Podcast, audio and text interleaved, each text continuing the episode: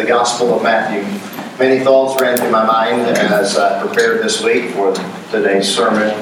And uh, this hymn, or excuse me, the verse that was rolling across the screen was one thought there, is that God makes all things new. And um, but when meditating and thinking about what the Lord would have me preach today, I couldn't stop thinking about worship. We've seen four examples of worship in the, Nativity story. And uh, beginning with the wise men, and that wise men still worship Jesus. And if you're wise, you'll worship the Lord. You need to know who to worship, how to worship, and what to worship. We've also seen the two examples of worship from the older folks of Simeon and Anna. We talked about how to stay faithful to God in worship. We noticed many aspects of their faithfulness to the Lord and how they stayed faithful to worship God. And then we went to the shepherds. The shepherds are a unique case of worship. They weren't expecting to worship, they were just minding their own business, tending their flocks by night. And then all of a sudden, God showed up. And oftentimes, that's how worship is. God just all of a sudden burst on the scene. We're not expecting to worship, we're not really planning on worshiping or just reading our Bibles or meditating or thinking or praying or driving down the road and a song comes on the radio, a song comes across our, uh, our, uh, our playlist, and uh, God just begins to speak to our hearts. And tears begin to maybe uh, swell up in our eyes, and we begin to think about God's goodness, and we just worship the Lord. And then we saw the exaltation or the Magnificat of Mary in, and, and Luke chapter number 1, and how she just exudes worship to God as she is the chosen one to be able to bear the Son of God. And after all of that, I thought, wow, there's really not much left to the story. But we leave out one person oftentimes, don't we? We leave out Joseph, don't we? We think about Mary, but we oftentimes don't think about this other dynamic character in the story and life of Jesus Christ, and that is Joseph. Joseph. And I want to show you today that Joseph is a supreme and excellent example of worship. In this one way is that in order to worship God, you've got to be obedient to God. In order to worship God, you must be obedient to God. 1 Samuel chapter 15, verse 22 says that plainly. Samuel said to Saul, Hath the Lord as great delight in burnt offerings and sacrificing as obeying the voice of the Lord? Behold, to obey is better than sacrifice, and to hearken than the fat of rams. Matthew 1 18 through 25 is where I'll be at today. Worshiping through obedience.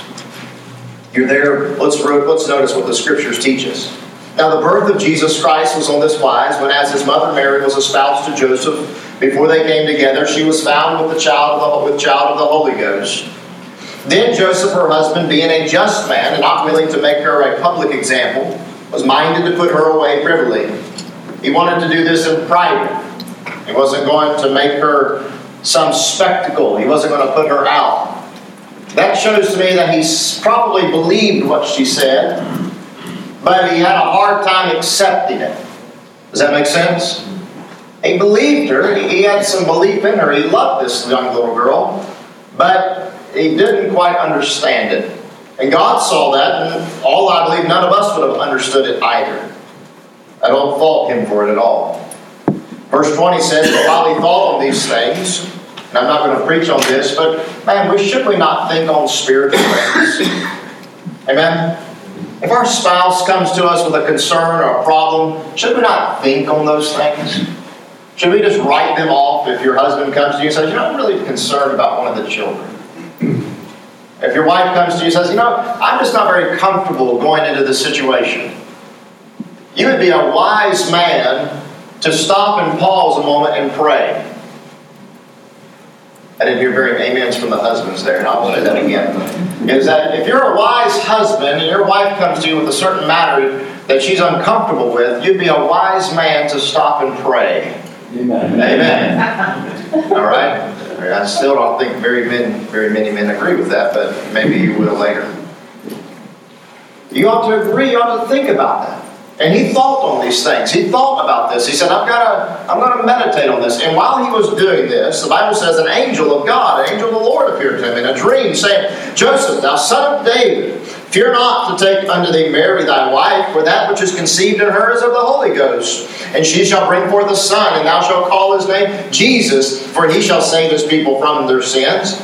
And all of this was done that it might be fulfilled, which was spoken of the Lord by the prophet. The angel is still talking here, saying, Now behold, a virgin shall be with a child, the child, and shall bring forth a son, and they shall call his name Emmanuel, which is being interpreted God with us. Now notice in verse 25 and 24 and 25 the obedience of Joseph. Then Joseph, being raised from the sleep, did as the angel of the Lord had bidden him. They did it right then. And he took unto him his wife. And notice also, and he knew her not until she had brought forth her firstborn son. And then finally, and he called his name Jesus. Worship, worshiping God must be accompanied by obedience. Let's pray. Father, we're thankful for the Word of God. We pray that, Father, you will, through the Holy Spirit of God, take these words and put them into our hearts. Apply the message that you want today to our lives for your glory and honor. In Jesus' name I pray. In fact, I would say it in the negative like this worship without obedience is essentially false worship. It's false worship. Uh, remember the verse I just read to you about Saul? He tried to worship God, but God had told him through the prophet Samuel to kill all of the animals of the Amalekites, and he didn't listen to God and thought he would just have them as a sacrifice. And God says, No, I don't want them as a sacrifice. I wanted you to kill them. You see, he said it's better to obey than to sacrifice. In Exodus chapter number 20, we read this particular account of the Ten Commandments. And the Ten Commandments tell us, Thou shalt not make unto thee any graven image, image or any likeness of anything that is in heaven above or earth beneath or that is in the water under the earth. Thou shalt not bow thyself down to them nor serve them. That's in chapter number 20. And 12 chapters later, what do you find the children of Israel doing? You find them in the wilderness. Moses is on the mount. And they bring to Aaron all of their earrings of gold, and Aaron makes a golden calf. And it says in verse number 34, 32, verse number 4, and he received them of their hands and fashioned it with a graven tool after he had made it a molten calf and said, These be thy gods, O Israel. They did exactly what God told them not to do. Were they worshiping God? They thought they were worshiping God. But they were not worshiping God because they were being disobedient to God. You cannot worship God and remain in disobedience. In fact, the penalty was so great. I may will consume them in a moment, and I will make of thee a great nation. And Moses offers up to God that great prayer in Exodus chapter number 32, and that great prayer of petition and of supplication and of intercessor, intercession to them. And God refrains from killing all of them. But we notice that he still strikes judgment on 3,000 of them, for on that day fell 3,000 men who were not on the Lord's side. Jesus told us that if we love him, we ought to what? Keep his commandments. That's found in John chapter number 14. If you love me, keep my commandments. John 15, he says in verse 10, If you keep my commandments, you shall abide in my love, even as I've kept my Father's commandments and abide in his love. Let me ask you a question. Do you think that love is a part of worship? I would say if you said no, then I would say you weren't thinking. We worship what we love. We worship what we love, and we love what we worship. If we love God, we'll worship God. And if we'll worship God, then we'll keep His commandments. Keep His commandments. Jesus even tells us that if you'll keep my commandments, you'll be my free fulfilled, which saith, which, which speaketh of Abraham. Abraham believed God, and it was imputed unto him for righteousness, and he was called the friend of God. Abraham was a worshiper of God, but he was also obedient to God. He was obedient to God in one of the most difficult commands ever given to man upon the face of this earth. He was told to offer up his son, his only son. And this is key to what I'm saying here. Listen to what it says. Remember what I said? You love what you worship, you worship what you love. God says to Abraham, Offer up now thy son, thine only son, and here's the key thing whom thou lovest. What was God doing? God was seeing and God was testing. Abraham, do you love Isaac more than you love me? See? What do we love more? Do we love our stuff? Do, we, do I dare say, do, do we love our children more than we love God? What do we love? What you love is what you worship. What you worship is what you love. Now look at our example here in Joseph. Joseph is one that worshiped God. He worshiped God. Now, something that must be emphasized and cannot be emphasized enough is what we find in verse number 19. Then Joseph, her husband, being a just man, a just man. Only the just can worship God. Only the righteous can worship the Lord. Remember the words to the Samaritan woman uh, that Jesus said to her that the Jews were the ones that knew where and how to worship. The Samaritan said, uh, she said, Our fathers have told us to worship in this mountain, but uh, the Jews worship in that mountain down there. Which one is the right place to worship at? He said, You don't know where to worship at. He said, You don't worship in this mountain over here, you worship in Jerusalem. That's what the scriptures teach. All right? He was trying to get her thinking about some things, and she was trying to get him sidetracked, but you can't get the Lord sidetracked. Amen? But what is interesting about that text is this is that Jesus is talking to her and he's telling her this. He's saying, But there's coming a time when you'll neither worship in that mountain or this mountain. But the fact of the matter is this is that there's coming a time when only there will be the true worshipers of God. And who are the true worshipers of God? It's those that are righteous. It's not those that worship in this mountain or that mountain. It's not a Jew and it's not a Gentile. And it's not if you go to this particular place or that particular place. In fact, I think we have sometimes, and I've said this the third week in a row, that we have sometimes relegated worship to this place, and that is wrong. We, we, and sometimes we call this the worship service. And I understand the point of all of that. But we've got to be so careful with our terminology sometimes because that gets ingrained in our hearts and our minds to think that this is the only place to worship. You should be worshiping God every day all the time, in every way. You should be coming to church to worship God, all right? You should be, but you should be doing it all the time. Joseph was one that truly worshiped God, and he was only the one, he was one that could worship God because he was a just man. The word just means holy, it means righteous, it means innocent. Now, how does someone, a man or a woman, a boy or a girl, become just with God? How does that happen? Is it something that he earns? Is it something that he gets? No, it is an operation of God. An operation of God. If I go into this next week for a heart operation and I have a successful quadruple bypass surgery, and I come out on the other end of that thing, do I puff my chest up and I say, Well, I've done a good job? Huh? Is that what I do?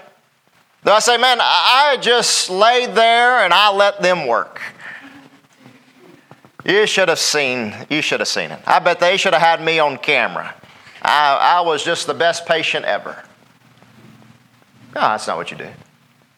No, if somebody else has a heart issue, you say, hey, my doctor, Dr. Smith, he did a great job on me. He helped me out so much. And you lift up that doctor.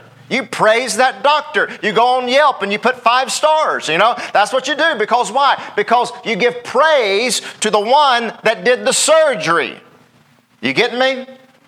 Who did the surgery on our black, wicked, sin filled hearts? Who does that surgery? God. God does. Colossians 2:12 says we're buried with him in baptism, wherein also you are risen with him through the faith of the operation of God, who hath raised him from the dead. It is God that worketh within us. It is God that saves us. I do not save myself. It's God that saves me. God forgives. That's the just man. That's the, for, that's the forgiven woman. That's the, that's the righteous boy and girl. Joseph had believed in God as his Savior. He believed in a coming Messiah. And at the, but at this point in the narrative, in verse number 20, he doesn't realize he's going to be the one that's going to help raise the son, of the, raise the Messiah. But he has believed in him already. Isaiah calls him, he says this, For unto us a child is born, unto us a son is given, and the government shall be upon his shoulder, and his name shall be called Wonderful Counselor, the Mighty God, the Everlasting Father, the Prince of Peace. This is who Joseph believed in. The Bible calls him a just man. And the Bible does not use that word lightly. These are the words of God that describes Joseph as a righteous person. And he gives to Joseph two wonderful words Jesus and Emmanuel. Jesus, because he would save their people from their sins. You realize that Jesus wasn't sent to this world to give you a better life? For in this world, he says, Ye shall have tribulation. Jesus didn't come to make your marriage better. Jesus didn't come to put a smile on your face. Jesus didn't come to give you riches. But isn't that so contrary to the teachings of Christ? That Christ came to give you riches whenever he was one that didn't even have a place to lay his head, to think like that. Jesus didn't come to make you a better person. He didn't come to help you to turn over a new leaf. He didn't help to come to help you resolve your drinking problem. You know what he came to do? He came to forgive you of your sins. That's why he came. Now, there are products behind that. Amen? There are products that go along with that. Praise God, if you do get saved and you apply the biblical principles to your life, and your wife does too, and your spouse does also, man, praise God, then maybe you will have a better marriage. Amen? And maybe you will have better health. Listen, if you get saved, quit smoking, quit drinking, quit your, quit your tobacco, and quit, uh, quit gambling, and do all the rest of it. Listen, you're probably going to have more money and be in better health. I mean, just that's just that's just obvious, right? If you're not putting in the toxins because you got saved, but God didn't come for all of that purpose. God came to be Jesus so they may save his people from their sins. Joseph believed that. Have you believed that? Why are you trusting in Jesus? Has he forgiven you of your sins? And then he says he is Emmanuel, God with us. That is prophesied in Isaiah 7:14. It seems very obvious that Joseph understood this prophecy and he applied it directly in the message that we'll see here today. Are you just, though? Say, I want to worship God. Are you just? Are you righteous? It's not me saying, save, that's not me that I am saving. It's God that is saving me. It's not my blood that atones for every race, but it is the blood of Christ that atones for every race.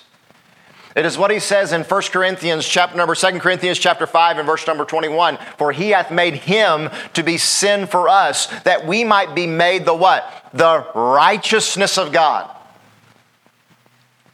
We have been made into that.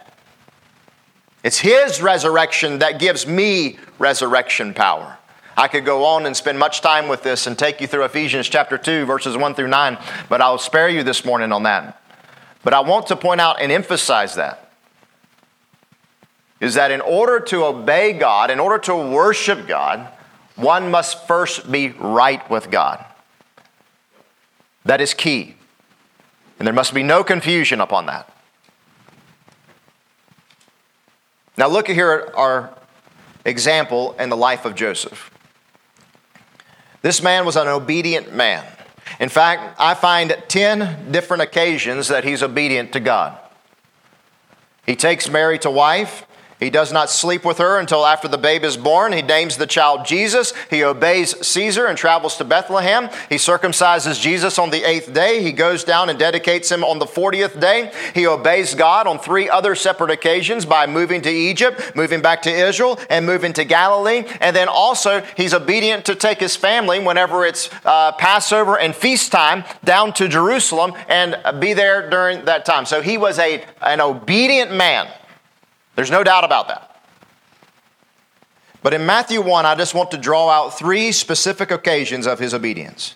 Notice, first of all, in verse number 24. Notice, first of all, we see that he obeys God immediately. The Bible tells us in verse 24, it says that the Joseph, being raised from the sleep, did as the angel of the Lord had bidden him, and took unto him his wife.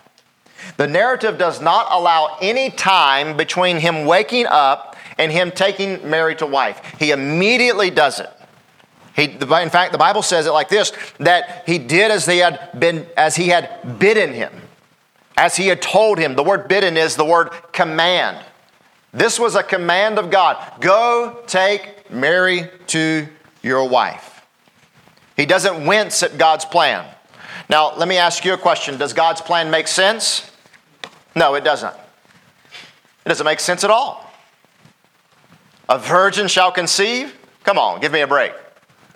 We all know the natural order of things. That's not how it works. That's not the way things work. That's not how it happens. In fact, the whole situation is completely unimaginable. It's completely, under, it's completely understandable that he would not have wanted to take her to wife. And what is even more unimaginable is that his character is that he would not put her away publicly. That's even more unimaginable. For don't you remember the one story that the one lady that was taken in adultery, what did the Jews tell Jesus? Said, Oh, we've taken this lady in adultery. What should we do to her? Shall we stone her as Moses' law teaches you to do? I mean, they were ready to do something. They were ready, they're ready to pounce. This whole situation is unimaginable, unthinkable.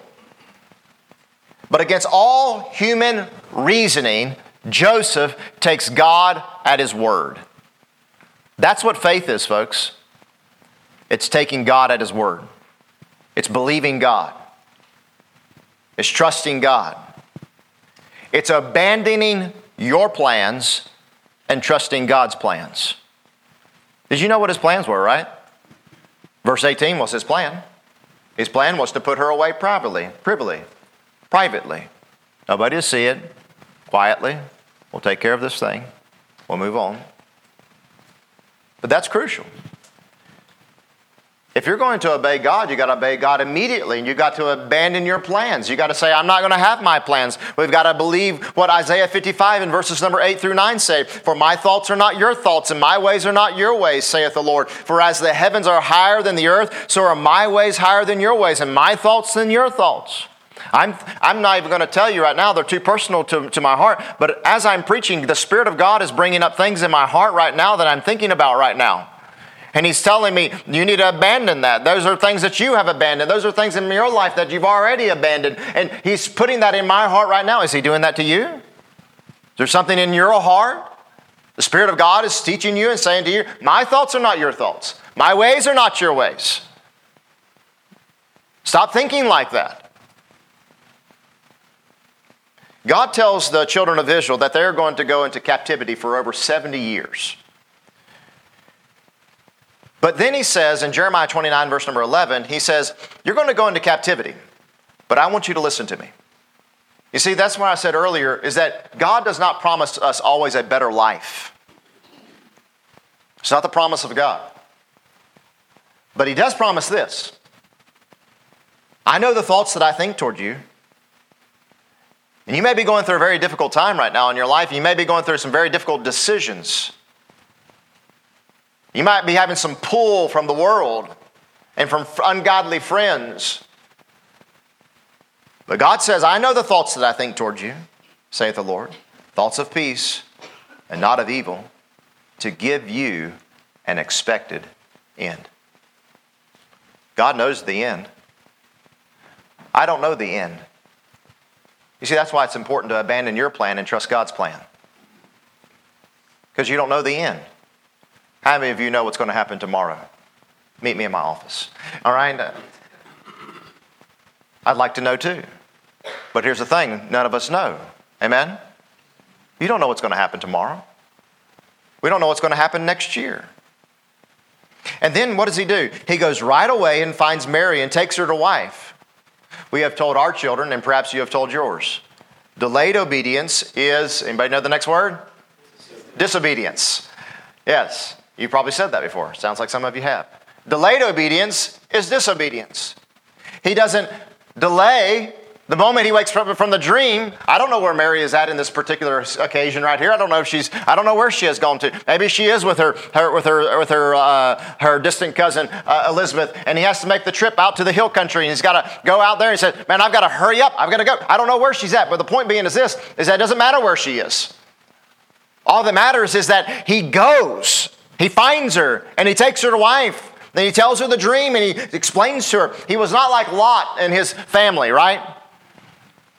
You know what it says in Genesis chapter number 19 verse number 16 is that the angel of God had commanded them to leave the city and to go. And what does the Bible say? And while he lingered, and you see him just kind of piddling, well, maybe we need to take this and maybe grab this and grab a couple other things and put these over here. Um, and finally, the angel just loses patience with him, doesn't he? And he says, What are you? He said, Put all that down. We're not, listen, you don't understand. We're not taking anything with us. Amen? And maybe that's what we kind of need to understand today. That there's never been a, you never see a U Haul behind a hearse. Okay? We're not taking anything with us, folks. We're, we're, there's nothing that's there's nothing in our hands that we're taking into glory one day. We're sometimes, but sometimes we're lingering upon this earth, and God says, "Hey, it's time to move. It's time to do this. It's time to do that. It's time to take care of that over there. Stop hesitating." That's what the word "linger" means. It means to hesitate. All right. God's telling you, "Hey, listen, time has been long enough. You need to forgive them." Amen. It's been long enough. You need to say, Please forgive me. I've sinned against you. You need to say it just like that. You don't need to say, I'm sorry. You need to say, Please forgive me. I've sinned against you. I've done wrong to you. I've offended you. Please forgive me. You say, What if they don't forgive me? Well, that's on them. Amen? That's not on you. You can't make somebody forgive you. But you can go to somebody and forgive them and, and, and tell them, and forgive them, or you can go to somebody and ask for their forgiveness. Have you taken something that wasn't yours? I remember I took something that wasn't mine when I was a young Christian, and I, I, I was just under conviction about this thing. I mean, uh, everybody had done the same thing that I had done, but I was just a Christian now, and I just couldn't take things that were not mine. And I was just under heavy conviction about this thing. And I went to the fellow that I took it from, and I gave him, I gave him, the, I gave him some money uh, for, for, for the cost of the thing that I took. And he said, Oh, don't give it back to me. That's okay. I forgive you. I was so ashamed. I was so embarrassed. I thought, oh, what's going to happen to me? Oh, what's going to, what are they going to think about me? You know what? They were just happy that I came to them. They didn't even chide me or chastise me. I'm not saying that God won't do that to you. I'm just saying that what, what was in my heart was that I had defended, I had hurt, I had taken something that wasn't mine, and I needed to get that right. I needed to get it right. We see that he obeys immediately. But also notice here with me in verse number 25, in verse in the first part of the verse, that he obeys almost unnoticeably. It's a, it's a small little portion, little uh, of the verse, but if we're not careful, we'll skip right over it. And I'm not here to dwell on the on the physical side of this. So I'm not trying to be gross or, or try to be immoral here, but I just want you to see what he's saying here. It says in verse number 25, it says, And he knew her not until she had brought forth her firstborn son. He did not engage in normal marital relationships with her. You get what I'm saying? Now, why did he not do that? The law did not command that he shouldn't do that. That wasn't against the law. Nor does the angel tell him not to do that. Neither one of them tell him to not do these things. But the scriptures put this in here for us, I believe, for a couple of reasons. Number one, to quelch any might have uh, tried to mess up the scripture, say, oh, well, we don't know what Mary, Joseph did after they got married. You know what married people do. No, the scriptures put that in for us so that we could have that doubt removed from our hearts and from our minds. But remember what I said this man was a true worshiper of God. That means he was an obedient worshiper of God. Right? He wasn't disobeying the law. He wasn't disobeying the command of, the, of an angel. But if he would have, he knew he would be breaking the prophecy of Isaiah 7:14. For the Bible says, Therefore, the Lord himself shall give you a sign. Behold, a virgin shall conceive, and we oftentimes just stop right there. But notice what it says also, and a virgin shall bear a son. A virgin shall bear a son. You see, what did Joseph do? Joseph knew the word. It's almost an unnoticeable thing. It's almost a small little thing right here. We don't even see it sometimes. But he obeyed what God said. And a lot of times, obedience is just like that it's unnoticeable. Did you know that most of the time, the, the greatest obedience that you and I are ever going to have are going to be behind closed doors? The greatest amount of obedience will not be in front of people, the majority of times. But the greatest amount of obedience that we can show to God will be when nobody is watching, when nobody can see, when nobody notices. Obedience is also coupled with temperance or self control. Joseph shows great self control here. God says, Take her to wife, but he does not want to in any way break the prophecy of God, and he does not have these relationships with her, but instead he worships God obediently by obeying the prophecy. He's not, he is a temperate man, he's a disciplined man. He's not controlled by his passions or his lusts and by every wind of doctrine that blows his way. Sadly, I've seen some believers out there that, man, a new church comes to town, or a, a new doctrine starts spreading, or a new book is put out, or somebody else, a, a new preacher, a new preacher is on, the, on, on, on YouTube. That seems to be our thing today. Books aren't, I guess, as big as they used to be. Seems like nowadays it's, a, it's whenever a preacher goes viral. And then all of a sudden you hear some, some people talking about it in the church, and sometimes you'll even get people visiting the church because they heard this preacher that went viral. They say, "Oh man, I get kind of got a little." They kind of got a little kick in their pants, and they say, "Oh man, I've got to get going for God. I got to do something for the Lord." But the problem is, a lot of times, is that if you're excited over a preacher, is that that steam is going to run out. And if you're excited over a particular church or denomination, or if you're excited about a, a particular song or, or, or, a particular, just a particular message, I hope the message today helped you out. I really do. I've brought, I've tried to prepare some food for you, and I hope you get a little fed here today. But listen, if it's just one message that just kind of gets you going, listen, the steam, the, the food's only going to last you just for a little bit, my friend. Even God's food that He gave to Elijah only lasted him 40 days. What is my food that I'm given to you? What I'm saying is this is that we've got to be temperate in this thing. We've got to be disciplined in this life. We've got to obey even though no one sees or notices. One of my favorite stories in Jeremiah is when the Rechabites come to Joseph to Jeremiah. The Rechabites were a group of nomadic people that lived in the desert, but because of the great strife that was happening with Nebuchadnezzar, they came into the city, into the town of Jerusalem. And God sets them up as a witness against the Jews. And he brings the Rechabites in, and he says, Jeremiah does, and he sets them before them, and he gives them these bowls of wine.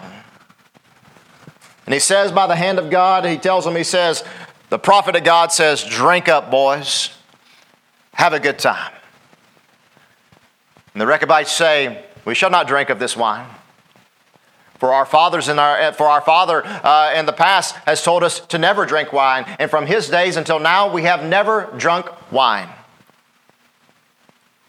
Temperate, self discipline, self control. The prophet of God is saying to drink. The prophet of God is saying, hey, go ahead. The prophet of God is saying there's nothing wrong with it.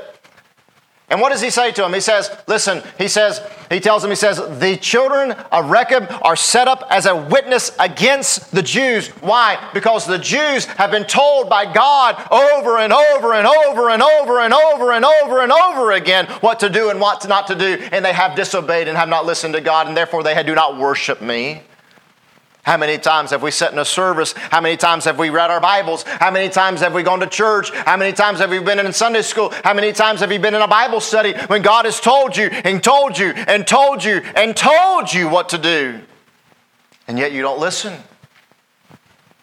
And yet we think sometimes we can come into a place like this and we can, uh, we can bow our heads and we can pray and we can sing from the hymn book and we can do all the other things and we think that we're worshiping God. Oh, we have fooled ourselves, have we not? We have fooled ourselves. Worship, worship and obedience go hand in hand.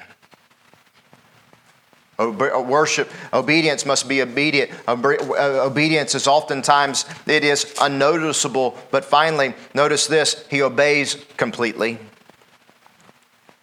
And he called his name Jesus. Now, it's not given to us in the text, but there's a colon there. And what should be noted is though it, I'm not trying to add to Scripture, but what should be noted and should be understood is that the naming of Jesus doesn't happen till nine months later at his circumcision in Luke chapter number 2 and verse number 21. It's there they named a child. It was Jewish custom to name a child upon the circumcision of the child or upon the eighth day. And so it would have been with Jesus Christ our Lord too. There's no doubt that he had discussed the thing with Mary and that the names that the, that the, that the child's name should be Jesus. There's no doubt about that. I'm not taking that away from him. But the point is this is that for nine months he knows what the child's name is, and then finally, whenever it's time to reveal the name, he says, His name is Jesus. It reminds me of Zacharias. Whenever he was told that uh, his name, your son's name, will be John. And when, was, when, when Zacharias' son, uh, John, comes to be circumcised, and they say, What is his name? And Elizabeth, his mother, says, His name is John. And they say, Oh, but nobody in the family's name is John. Let's name him something else. They said, Hey, ask his father. And they gave him a tablet to write upon, and he wrote, His name is John. And immediately his tongue was loosed. Why? Because he believed God. That's why. Over a name. Amen? Just over naming his son, he believed God because he knew that's what God wanted him to do, and he wasn't going to make the same mistake twice, right? He didn't want to be dumb forever. he wrote it down. His name is John. And the same was true with, with Joseph. He named him Jesus. Listen, you and I will not always have a chance to obey God's commands right this moment. Let me say that again and say it a little differently. You and I are not always going to have a chance and the opportunity to obey all of God's commands at this very moment, or tomorrow, or the next day. Not going to get that opportunity. In fact, there are some commands I will never have to obey. Isn't that wonderful? I never have to obey the commands given to wives. Amen? Or widows, okay? I don't have to obey those commands. Listen, if you're, a, if, you're a, if you're not a pastor, guess what? You don't have to submit yourself under the authority of those, of those particular things that are found in 1 Timothy, chapter number 3. Praise God. I'm not saying there aren't good things to learn from to be in, and being a pastor. I'm just saying that that is not what you're submitted under. But there will come a time and a point and a place in our life where all of us, all of us, will have to deal with something that God commands us about, and we're going to have to deal with it then, and we're going to have to obey God in that thing. Some of you are not business owners right now. You're not a business owner. You don't plan to be a business owner.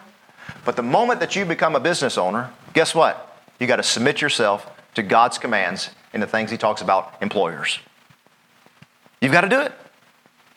You didn't have to do it before you became one, but the moment you became one, guess what? You got to do it. And you might not have to obey God in this matter or that matter or in this thing over here today or tomorrow or the next year. You might have been thinking to yourself, you know what? You know, Pastor, I'm really thinking to myself right now, there's nobody that I really like hate, you know, well, praise God for that. But I mean, there's nobody that, you know, I need to forgive or like I need, they need to forgive me or I, am really running through a lot of things right now, Pastor, and there's really not like, I don't really find something. I can't really put my hand on something. Well, praise God for that. Amen? But does that mean that it's never going to happen? No. This means that you need to be ready for when it does happen. Be ready. Joseph was a ready man. He was ready whenever the time come to name Jesus, he was ready to do it. You know what 1 Peter chapter number 3 tells us? It tells us that we ought to be ready always to give an answer to every man that asketh you of the reason of the hope that is in you with meekness and fear. Are you ready to tell somebody about the Lord? You ready to tell somebody? You ready next, next week whenever you, one of your coworkers sees your Bible on your desk, sees a track on your desk, say, Oh, how do you believe in that stuff? You really believe in that Jesus thing? You ready to talk to him? You ready to give a word for Christ? Are you ready? We ought to be. Amen. They that do good and those that are rich in good works be ready to distribute. Are you ready, ready to help somebody? Ready to help somebody. Ready, willing. Oh, yeah, I want to help somebody. I want to be a blessing to somebody. Can I teach you a real practical way to be a blessing to somebody? Real practical, all right? Keep a little cash in your wallet. We, we live in a cashless society, I know. But how many of you ever thought, you know what, I'd really like to help that person, but I don't have any cash on me? You ever thought that? You ought to keep a $100 bill stashed in there somewhere. say, a $100 bill? My goodness, a Franklin? I was thinking like a Washington, you know? A Washington won't even buy you a donut, man, okay? All right? Now keep you a Franklin in there.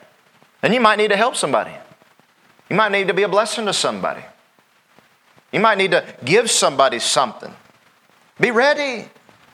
I'm just being practical this morning. Are you ready to be offered? Paul says, I'm ready to be offered. My time is at hand. Are you ready to go to heaven? Amen? Are you ready to go? This world is not my home. We sang it, didn't we? I'm just a passing through. You know, we're not singing Kenny Chesney over here. All right? Some of you got that. Joseph carried out this command to the nth degree. We've got to be ready. We've got to be willing. We've got to be able. And if we're ever going to worship God, we've got to be, say it with me, obedient to God. If we're ever going to worship God, we've got to be what? Obedient to God. Samuel said, Hath the Lord is great delight in burnt offerings and sacrifices as in obeying the voice of the Lord? Behold, to obey is better than the sacrifice, and to hearken than the fat of rams. This series on worship has been a help to me. I hope that it's been somewhat of a help to you. Hope that maybe you have learned how to be a better worshiper of God. But always remember this this was emphasized every service, is that no one, and I repeat, no one, can worship God who is not right with God, who does not have Jesus Christ as their Lord and Savior. For you cannot even approach